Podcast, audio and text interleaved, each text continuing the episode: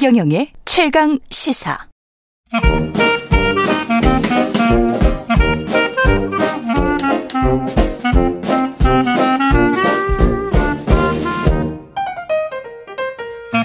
네, 월요일은 경제합시다 코너가 있는 날이죠. 최경영의 최강시사, 서강대학교 경제대학원 김용익 교수와 함께하겠습니다. 안녕하세요, 교수님. 네, 안녕하십니까. 예, 오늘은 모두가 다 관심이 있는 서울 집값, 전셋값 예. 관련해서 서울 집값과 전셋값이 과거에 뭐 한 팔십 퍼센트, 칠십 퍼센트 좀 넘게 그 갭이 형성돼서 십억이었으면 뭐 칠억, 팔억 이 정도는 됐었던 때도 있었던 것 같은데 지금은 확 또 벌어진 것 같습니다. 이게 통계 집계 기간에 따라 다른데요. 케이비국민은행 예. 기준으로 보면은 작년 십이월 보니까 아파트 전세가 아파트 가격에 비해서 한 오십삼 퍼센트나 됩니다. 오십삼 퍼센트? 예, 예. 예, 그래서 지난 십이월 보니까 서울 아파트 줄 서놓으면요. 가운데 아파트 가격이 십억 사천만 원인데요. 십억 사천만 원? 예, 전세 가격은 오억 육천만 원. 예. 약 오십삼 퍼센트 좀 넘죠. 지금 중간 값을 말씀하시는 거죠? 예, 예, 그렇습니다. 가운데 줄 서놓으면? 예, 가운데 예. 줄 서놓으면. 평균이 아닙니다. 예, 예. 그렇습니다. 예, 그런데 이게 말씀하신 것처럼 이천십육년 이월 달에 한 칠십오 퍼센트까지 갔었어요. 예. 예. 그런데 지금보다도 낮은 때도 있었습니다. 그렇죠. 예. 이천구년 일월 달이었는데요. 이때 삼십팔 퍼센트였어요. 이천구 년 일월에? 예. 그냥 금융위기 이후네요. 예. 예. 그때 무슨 일이 있었냐면은 뭐 건설경이 전반적으로 안 좋았고요. 예. 그때 저 이천구년 삼월 달에 예, 미분양 주택이 십육만 육천 가구나 됐었어요. 아, 십육만 육천 가구나. 예. 기억납니다. 예, 예. 예, 예, 기억나요. 그때 그 수도권 일대 미분양 아파트들 취재를 했었어요. 예. 예. 그때 저도 뭐, 예. 아, 좋은 아파트에서 뭐, 좋은 조건으로 전세, 뭐, 월세 산 적이 있었습니다만은. 그 미분양된 거를 막 예. 그렇게 줬잖아요. 예, 그랬었습니다. 예. 예, 지금 미분양이 작년 십일월 기준으로 오만 팔천 가구. 오만 팔천 가구. 예, 십이월에 한 육만 가구가 좀 넘었을 거로 추정이 됩니다만은. 그때가 한 십육만 가구였다. 십육만 가구가 넘었으니까. 최악이었을 때. 예, 그때, 예, 전세 가격, 이, 아파트 가격에 한 뭐, 삼십, 삼십팔 퍼센트. 삼십팔 퍼센트. 지금보다도 그때가 더 낮았습니다. 지금은 오십삼 퍼센트. 예, 그렇습니다. 그, 왜, 왜 이렇게 됩니까? 경기 침체가 올 것 같다라는 그런 조짐이 보이면 왜 이렇게 금리도 올라가고 왜 금리 때문입니까? 어떻게 돼? 이렇게 아파트 가격보다 예. 전세 가격이 더 많이 떨어진 거는 뭐 한 네 가지 이유 정도 네 가지 살펴볼 이유. 수가 있는데요. 예. 첫 번째 앞서 말씀드린 것처럼 지금 미분양 주택이 많이 늘어나고 있다. 미분양이 늘어나고 네, 그래서 있다. 예, 전세라도 내줘야 된다. 이런 아. 형태인데요.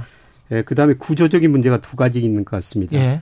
우리 가계 자산 중에서 부동산 비중이 너무나 높거든요. 그거는 뭐 원래부터 그랬던 예. 거였고. 그렇죠? 예, 작년 그 삼월 기준으로 우리 가구가 가지고 있는 평균 자산이 오억 오천만 원 정도 되는데요. 음. 이 중에 부동산이 사억. 그다음에 전월세 보증금이 사천만 원, 약 팔십 퍼센트를 차지하고 있어요. 그래서 이게 너무 높다. 이게 너무 높으니까 이거 가지고 할 수 있는 게 작아거나 예. 아니면은 전세를 줘서 그걸 가지고 목돈을 활용하거나 이 두 가지 방법밖에 예. 없는 거네. 유주택자 입장에서 봤을 때. 예, 그렇습니다. 예. 예, 그리고 구조적으로 전월세 이렇게 비중 보면은 전세 비중이 계속 낮아지고 월세 비중이 늘어나거든요. 사실 그렇죠. 우리나라만 세계에서 전세 제도가 있다. 그렇죠. 뭐 이런 이야기가 나오는데요. 예. 비중을 보면 이천이십년에 서울 부동산 정보광장 통계입니다만은 예, 전세 비중이 육십팔 점 육 퍼센트, 월세 비중이 삼십일 점 사 퍼센트였어요. 예.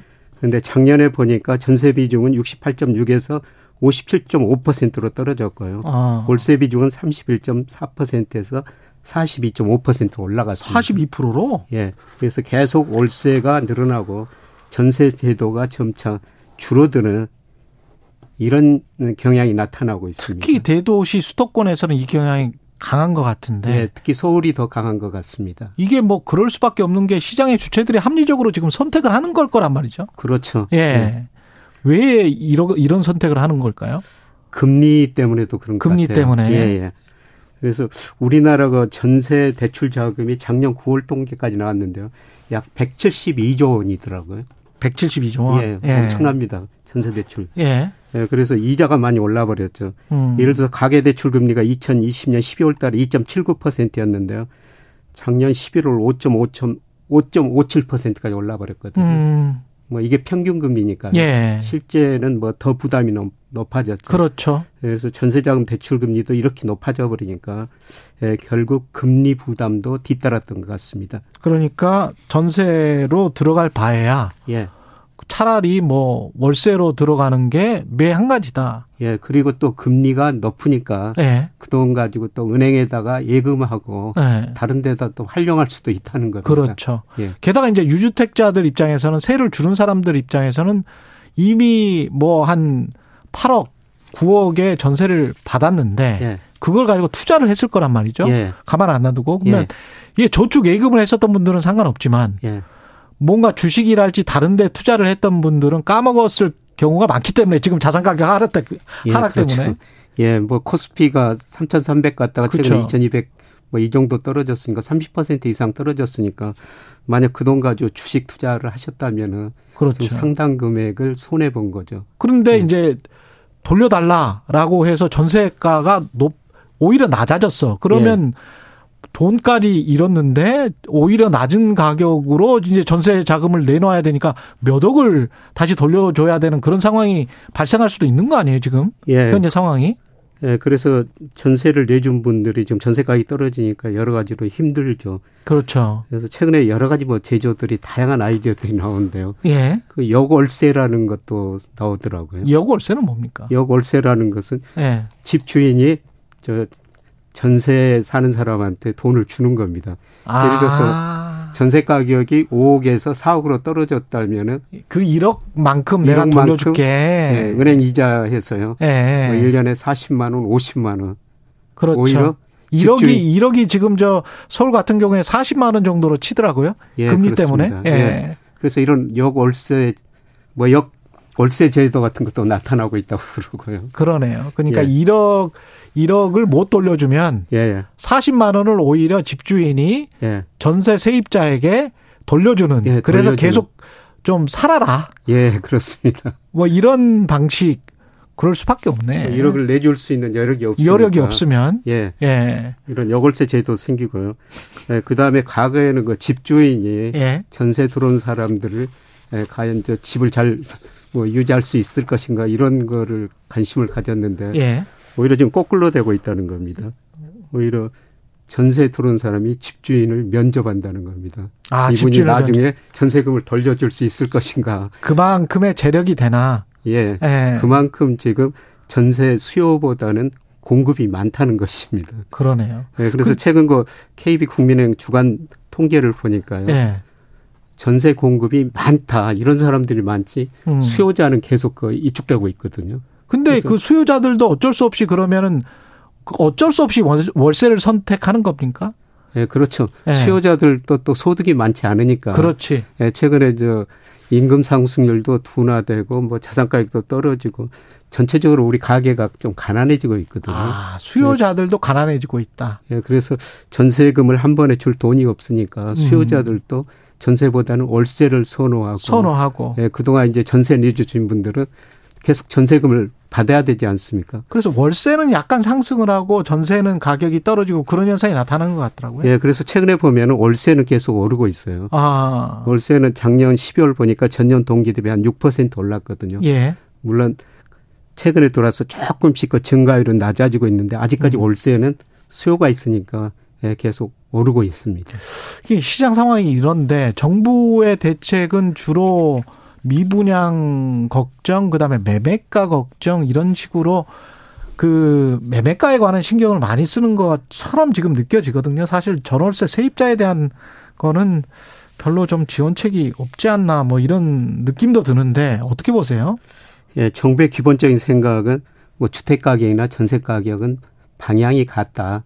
주택 가격이 안정되면 전세 가격도 안정될 것이다. 음. 이런 생각을 해볼 수가 있고요. 예. 예, 그리고 정부 입장에서는 주택이 매매돼야지 뭐 취득세, 재산세, 양도세, 종부세 이런 것들이 나오지 않습니까? 세수가 들어오죠. 예. 예. 그런데 뭐 전세는 그렇게 변동이 없고요. 세수는 영, 영이죠. 전세는. 예. 예. 그리고 앞서 말씀드렸습니다. 예. 지금 미분양이 계속 늘어나고 있거든요. 거의 음. 육만 가구 추정이 되는데 예.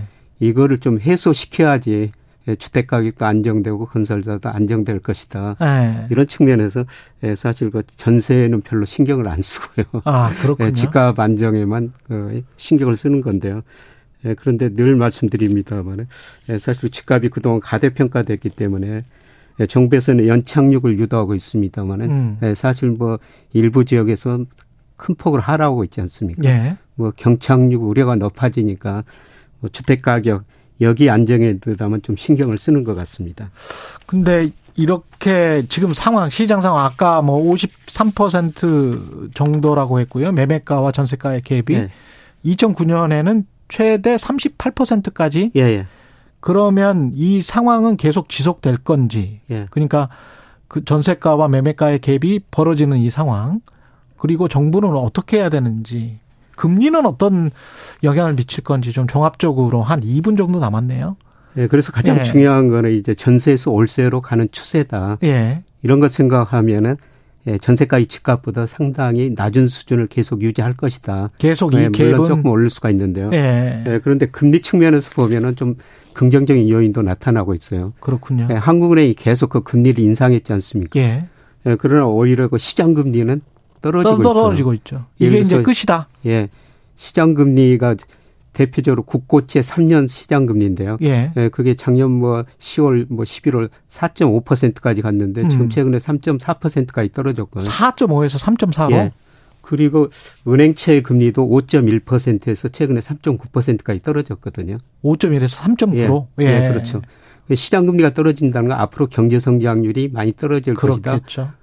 물가 상승률이 낮아질 것이다. 그렇죠. 이런 걸 반영한 거죠. 네. 그래서 시장에서는 지난 금리 삼 점 오 퍼센트 기준금리 인상이 거의 마무리됐을 것이다. 음. 이런 식으로 이야기하고요.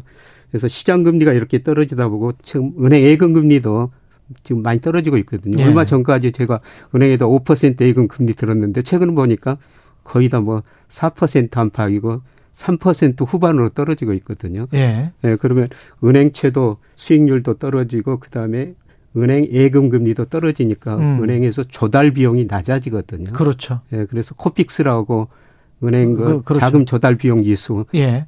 오늘 발표가 됩니다. 음. 예, 그런데 작년 십이월보다 좀 낮아졌을 것 같아요. 아, 그래요? 예. 예, 그렇게 되면은 아마도 대출 금리는 예, 서서히 이거 떨어질 것 같습니다. 예. 예, 그렇게 되면은 숨통이 좀 예, 트이네. 숨통은 좀 트일 것 같습니다. 기업들도 그렇고 가게도 그렇고 예. 전세입자도 그렇고 지금 유주택자 중에서 현금 흐름이 잘 안 돌아서 굉장히 힘들어하시는 분들도 그렇고요. 예. 예.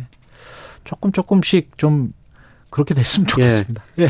예. 금리는 정점을 이미 치고요. 시장금리는 예. 하향 안정되고 음. 앞으로 기준금리, 은행 대출금리, 예금금리 예. 이게 좀 하향 쪽으로 가는 과정이라고 보고 있습니다. 이런 거는 주택시장이 좀 긍정적인, 긍정적인 영향이라고 볼 수가 있겠습니다. 영향이네요. 예. 네.